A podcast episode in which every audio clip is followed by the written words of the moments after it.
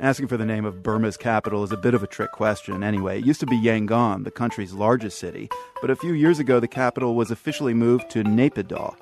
But what about naming Burma's cultural capital? It's located about 500 miles north of Yangon on the Irrawaddy River. It's considered the center of Burmese culture. Monasteries and pagodas dot the landscape, so do cafes that serve steaming bowls of rice noodles and fish soup, the national dish. So, can you name Burma's cultural capital? The answer is coming up later in the program. I'm Marco Werman. This is The World. Most guidebooks tell you that the city of Mandalay in central Myanmar is the country's cultural heart. But they don't tell you this Mandalay is the answer to today's GeoQuiz. The city was Myanmar's political capital in pre colonial days. Today, modern Mandalay is still home to scads of traditional artists and performers, museums, and monasteries.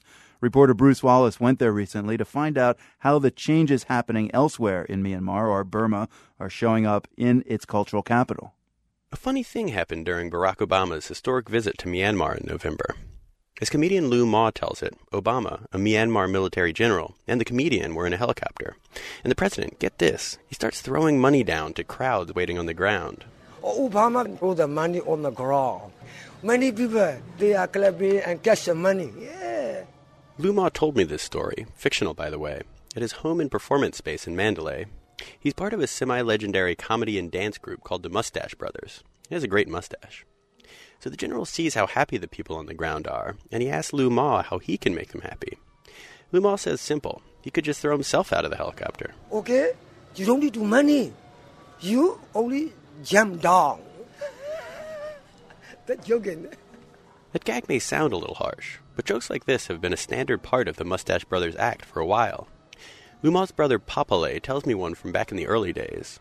It features Ne Win, the military general who seized power in 1962, ushered in a repressive regime, and soon after, runaway inflation. Food had gotten too expensive, so Par Par Lay goes fishing.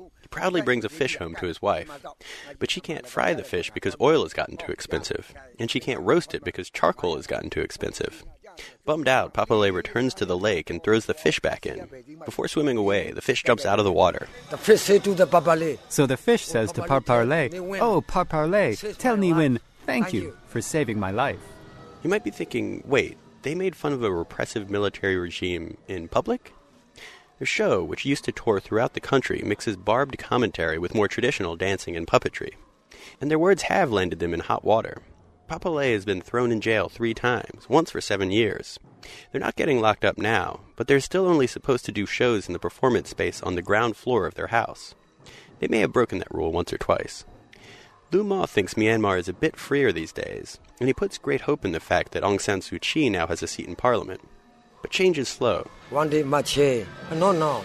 One day it must change, but not now. The military generals have only taken off their uniforms and put them aside. They haven't thrown them away. Any time they can put them on again. So half I believe, half I don't. Half trust, half not trust. the Mustache Brothers are along what some call Mandalay's West End, an area sprinkled with small arts venues. While we talk, a traditional Burmese orchestra is warming up next door. Realizing we're not going to beat them, we join them.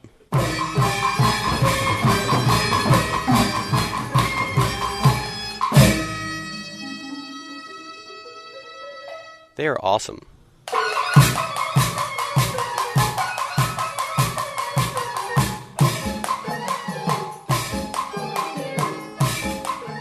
The eight member orchestra hammers out their theme song on a bunch of traditional instruments tuned to skin and brass drums, a bamboo block, a reedy woodwind.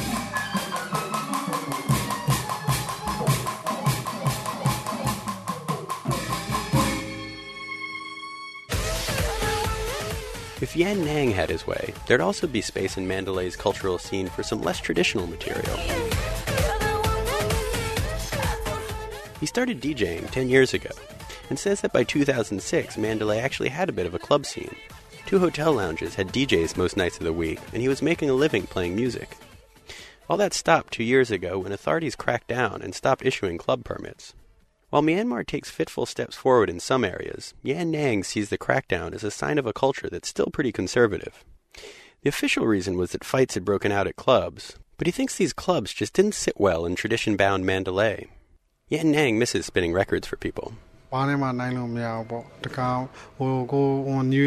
The feeling can't be compared. When you're in front of 500 or 1,000 people, giving them the music and the mood they want, it's just really, really happy. I hope one day we can get that kind of club scene back when the country really changes. Until then, he's trying to break into the real estate market. He makes mixes in his spare time. For the world, I'm Bruce Wallace in Mandalay. We have a photo from Myanmar's cultural capital, including pictures of the impressive facial hair worn by the Mustache Brothers. That slideshow is at theworld.org.